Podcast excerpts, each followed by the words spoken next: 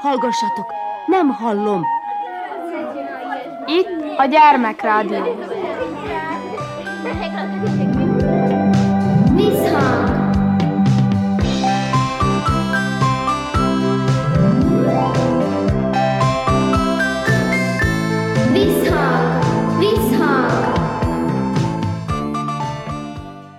Sziasztok! Krnács Erika vagyok, szeretettel üdvözöllek benneteket. A Petőfi emlékév alkalmából a költőre és a forradalomra emlékeztek a Bácsföldvári általános iskola diákjai a helybeli könyvtárban.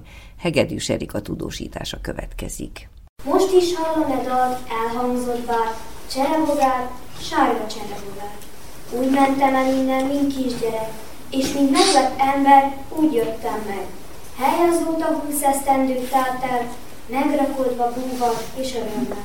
Eszébe jut kotkodákon, s nem verik ki a szobából?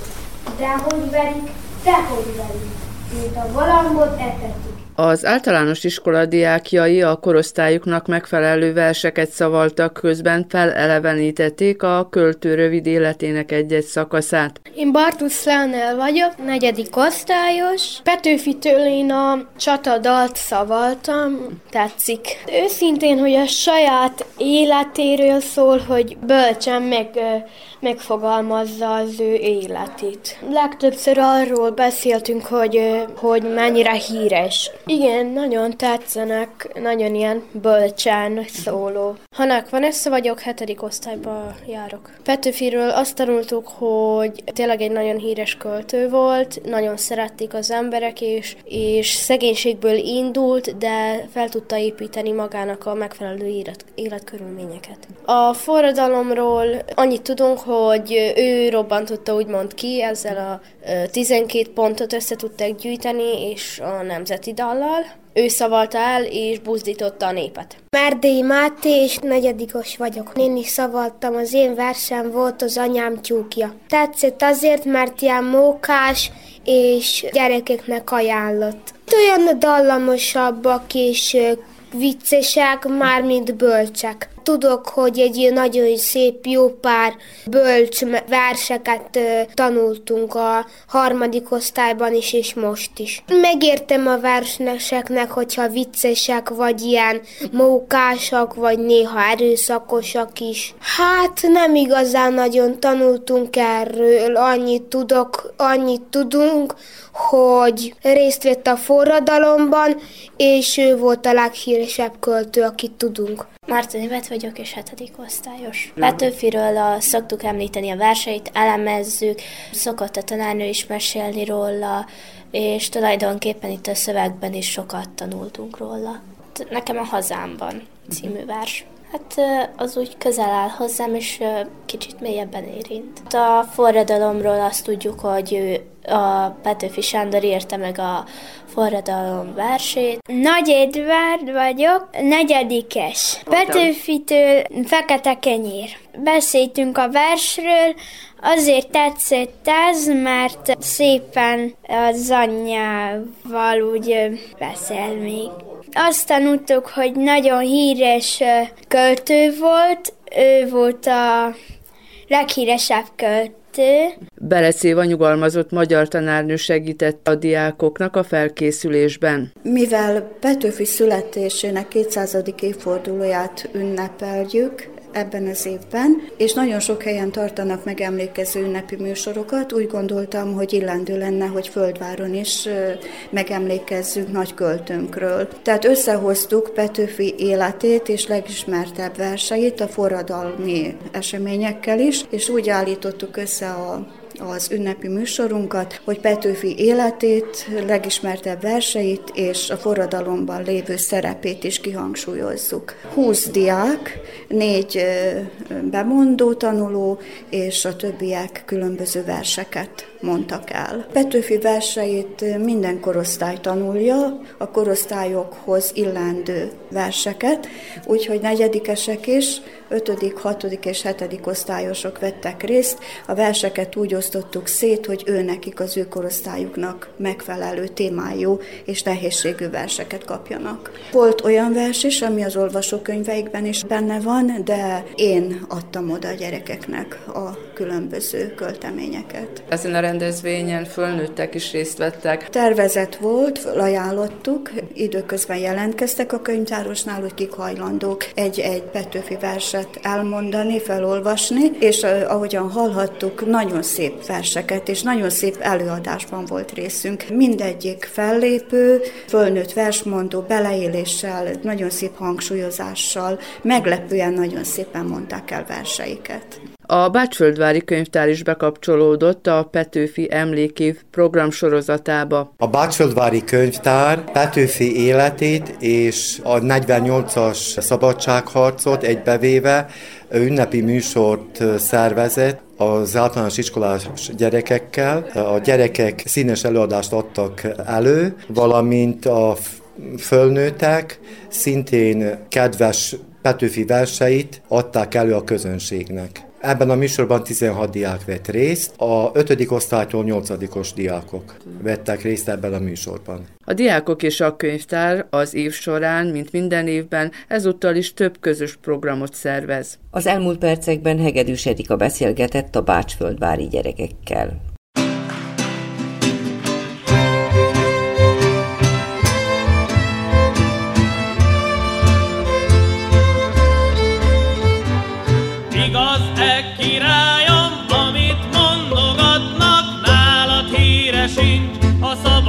Folytatjuk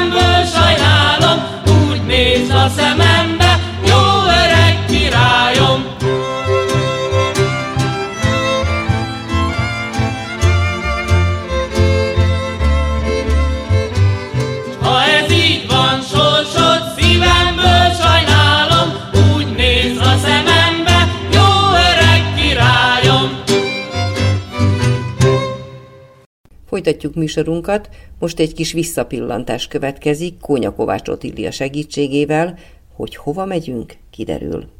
No, visszapillantunk egy borzasztó érdekes eseményre. Ugye a rózsafivérek busójáráson jártak. Ti először láttatok ilyen rendezvényt, igaz-e? Ricsi, te most így, ha visszaemlékezel rá, mit mondanál?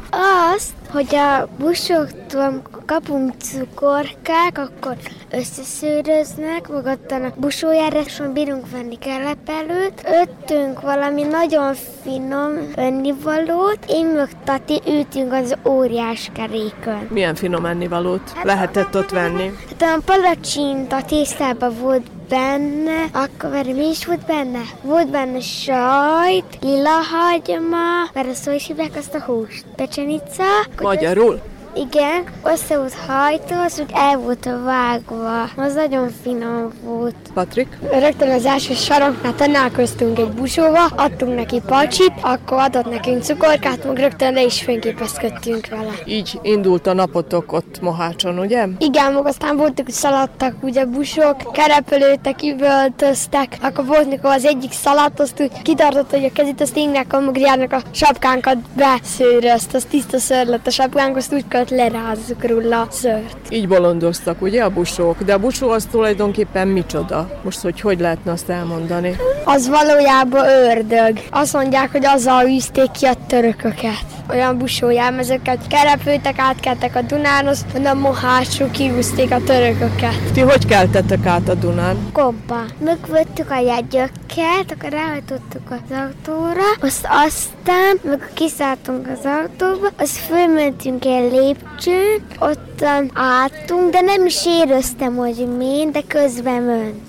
Azt, mint hogyha hajókáztatok volna, nem? De, mert én már egyszer mentem motorcsónakkal, és kikötöttünk egy lakatlan szigeten. Na hát ez a valami, ugye? És ez a mókázás, meg most Ricsi is elmondta azt, hogy milyen volt a kompon. Te neked ez milyen élmény volt? Az is beletartozott ebbe? Jó volt? Mikor felállítottunk, nagyon meredek volt lefele, és akkor le kellett gurulni, és akkor leparkolta, felhúzta a kéziféket, és ott volt egy olyan főjáró, oda fölmentünk, és akkor álltunk a pad nagyon hideg volt, de aztán amikor mentünk fi, akkor olyan gyorsan kellett feltenni, mert főfele is a másik oldalt olyan meredek, hogy telik ő taposni a gázt, azért, hogy föl lehessen hajtani, meg gyorsan kell beváltani a sebességbe az autót olyan gyorsan fölmenni, de aztán a parkolót elég sokáig kerestünk, valamikor megkérdezte a rendőrtől, hogy hol van parkoló, akkor azt mondták, hogy nincs parkoló, hanem oda fű mellé oda kell, csak az út mellé állni. Tehát, meg amikor nézte a térképen, akkor meg tele volt pöbetűkkel egy parkoló. Hát ez volt a parkoló parkoló, ugye az a sok-sok fű, füves terület. Hány kerepelővel jöttetek ti haza? Úgy mondom, hogy négye. Vöttünk Dominiknak, meg Stázinak, meg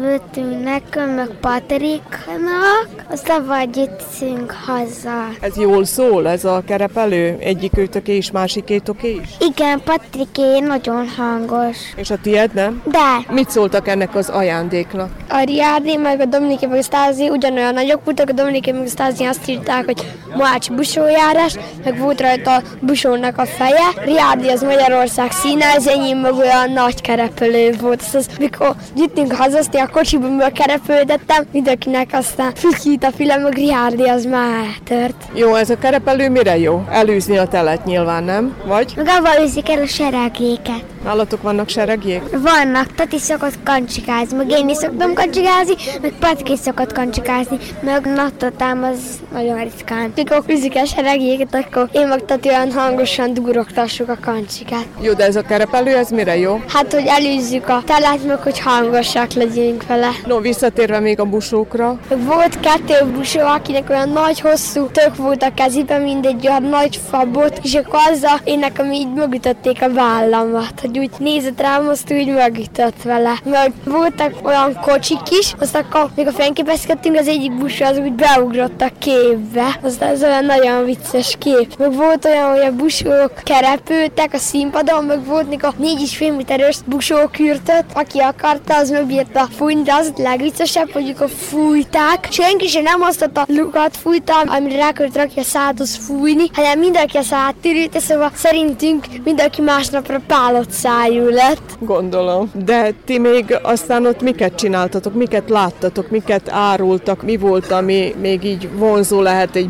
busójáráson?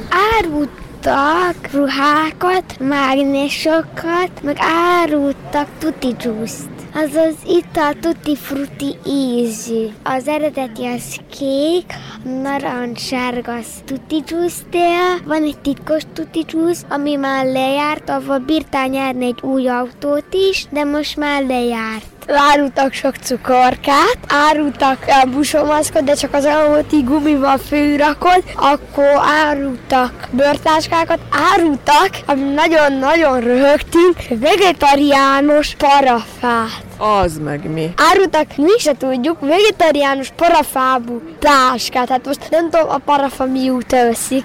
Na hát ezt én se tudom, ez jó lenne kifürkészni. Mentek jövőre is? Igen. De akkor lehet, hogy ezután jó lenne utána járni. Én is érdekelve vagyok ez a téma iránt. De nagyon röhögtünk rajta, hogy milyen viccességet kiírnak, azt akkor vannak biztos emberek, akik azt elhiszik, azt akkor elkütenek nem tudom mennyi ezer forintokat azért, hogy vegyenek olyasmit.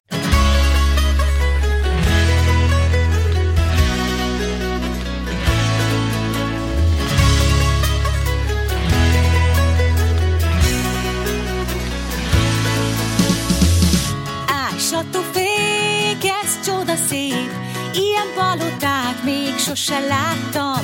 Száz szeme néz, úgy megigéz, mint egy mesebeli sárkányvár.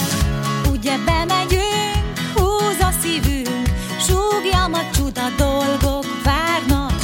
Felfedezés, játék, nevetés, mókás az egész, indul a parti,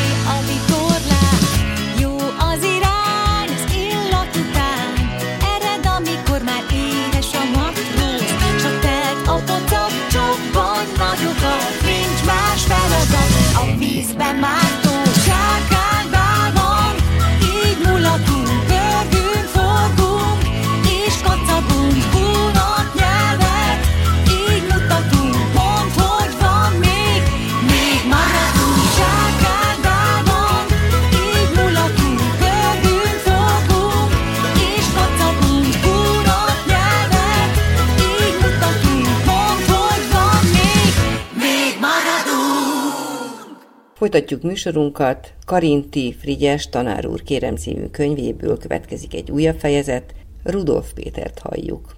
A jó tanuló felel. A jó tanuló az első padban ül, ahol hárman ülnek. Ő a középen, a jó tanuló. Steinman. Az ő neve nem tisztán egy ember jelzésére szolgál. Szimbólum ez a név. Ahány fiú az osztályban, annyi apa ismeri otthon ezt a nevet. A Steinman miért tudja megtanulni? Kérdezi otthon 32 apa, 32 fiútól. Kérd meg a Steinmant, hogy magyarázza meg. mondja az apa, és a fiú valóban megkéri a Steinmant. A Steinman mindent tud előre, még mielőtt megmagyarázták volna. Matematikai lapokba dolgozik, és titokzatos szavakat tud, amit csak az egyetemen tanítanak. Vannak dolgok, amiket mi is tudunk. De ahogy Steinman tudja, az a biztos, az az egyedül helyes, az az abszolút. Steinman felel. Ez különleges, ünnepélyes pillanat. A tanár sokáig nézte a noteszt, halálos feszültségre meg az osztály felett. Mikor később a francia rémuralom történetét olvastam, mikor a Bicêtre fogjai közül előszólítják a halálra ítélteket, mindig így tudtam csak elképzelni.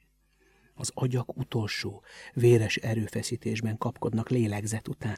Még van két másodperc. Az alatt mindenki villámgyorsan elmondja magában a mértani haladvány tételeit. Tanár úr, én készültem, mondja az ember magában. Tanár úr, fiam tegnap gyöngélkedett. Az egyik lehajol a füzet fölé, mint a struc, hogy ne lássák. A másik merően szembenéz a tanárral, szugerálja. A harmadik idegenben egészen elernyed és behunja a szemeit. Hújjon le fejére a bárd. Engelmeyer az utolsó padban egészen elbújik Dekman háta mögé. Ő nincs is itt. Köszönjük szépen, nem tud semmiről. Őt írják be a hiányzók közé. Töröljék ki az élők sorából, őt felejtsék el, békeporaira. Ő nem akar részt venni a közélet küzdelmeiben. A tanár kettőt lapoz. A K betűnél lehet. Altman, aki az év elején katonára magyarosította a nevét, e percben mélyen megbánta ezt az elhamarkodott lépést. De aztán nagyot lélegzik. Egyszerre megállnak, és a tanár becsukja a noteszt. Steinman, mondja egész halkan és kivételesen. Nehéz, felszabadult sóhaj. Kivételes, ünnepélyes hangulat. Steinman gyorsan feláll. A mellette ülő gyorsan kiugrik a padból, szerényen és udvarjasan áll, míg a jó tanuló kimászik a padból. Mint egy testőr, néma és mellékes, dekoratív szereplője egy nagy eseménynek. Maga a tanár is ünnepélyes. Oldalt ül le a székre, és összetett ujjakkal gondolkodik. A jó tanuló a táblához megy, és kezébe veszi a krétát. A tanár gondolkodik. A jó tanuló erre felkapja a sponyját, és sebesen törülni kezdi a táblát. Ebben végtelen előkelőség és önérzet van. Ezzel azt akarja jelezni, hogy ő ráér, hogy neki nem kell most törni a fejét, ő nem fél, ő mindig készen van. Ő addig is, még a felelés kezdődik, valami hasznosat akar csinálni a társadalomnak. Ő ráér gondolni a köztisztaságra és az emberiség békés fejlődésére, és letörüli a táblát. Hát, mondja a tanár, és elgondolkodva húzza a szót. Majd valami érdekes példát veszünk. A jó tanuló udvarjasan és a végtelen megértéssel köhög. Természetesen valami érdekes példát. Az érdekes helyzetnek megfelelőt. Most úgy néz a tanárra, komolyan és melegen, mint egy szép grófnő, akinek egy gróf megkérte a kezét, és mielőtt válaszolna, megértéssel és rokon szemvel mélyen a gróf szemébe néz, jól tudva, hogy a tekintet elbűvöli a grófot, és a gróf remegő boldogsággal sejti, hogy a válasz kedvező lesz. Vegyünk egy kúpot, mondja a gróf. Egy kúpot, mondja Steinman a grófnő. De már ezt is úgy tudja mondani ez a Steinman. Annyi megértéssel, olyan okosan, csak ő tudja, mennyire kúp az, amit veszünk. Én, Steinman, a legjobb tanuló az egész osztályban veszek egy kúpot, mivel engem, mint az erre legalkalmasabbat megbízott a társadalom. Még nem tudom, miért vettem a kúpot, de nyugodtak lehettek mindannyian, bármi történjék ezzel a kuppal, én is ott leszek a helyemen, és megbirkózom vele. Különben, mondja a tanár hirtelen, vegyünk inkább egy csonkagúlát. Csonkagúla. Ismétli a jó tanuló, ha lehet még értelmesebben. Ő a csonkagúlával éppen olyan határozott, barátságos, bárfölényes viszonyban van, mint a kuppal. Mi neki egy csonkagúla. Ő nagyon jól tudja, őt nem lehet félrevezetni. A csonkagúla is csak olyan gúla, mint más normális gúla, egyszerű gúla, amilyent egy Egelmeyer is el tud képzelni, csak le van vágva belőle egy másik gúla. A felelés rövid ideig tart. Félszavakban beszélnek egymással, értik egymást. Lassanként intim dialógus alakul ki a tanár és a jó tanuló közt. Mi már nem is értjük. Ez az ő kettejük dolga. Két rokon lélek, mely itt előttünk egyesül a differenciál egyenletek éteri légkörében. Egy mondat közepén eszmél rá a tanár, hogy miért is beszélgetnek ők, hogy ez felelés, az előmenetel megítélése. A jó tanulónak be sem kell fejezni ezt a mondatot. Minek befejezni? Maradt-e szemernyi kétség afelől, hogy be tudja fejezni. A jó tanuló szerényen és illedelmesen ül le. A következő percben már roppant érdeklődéssel figyeli a következő felelő szánalmas dadogását.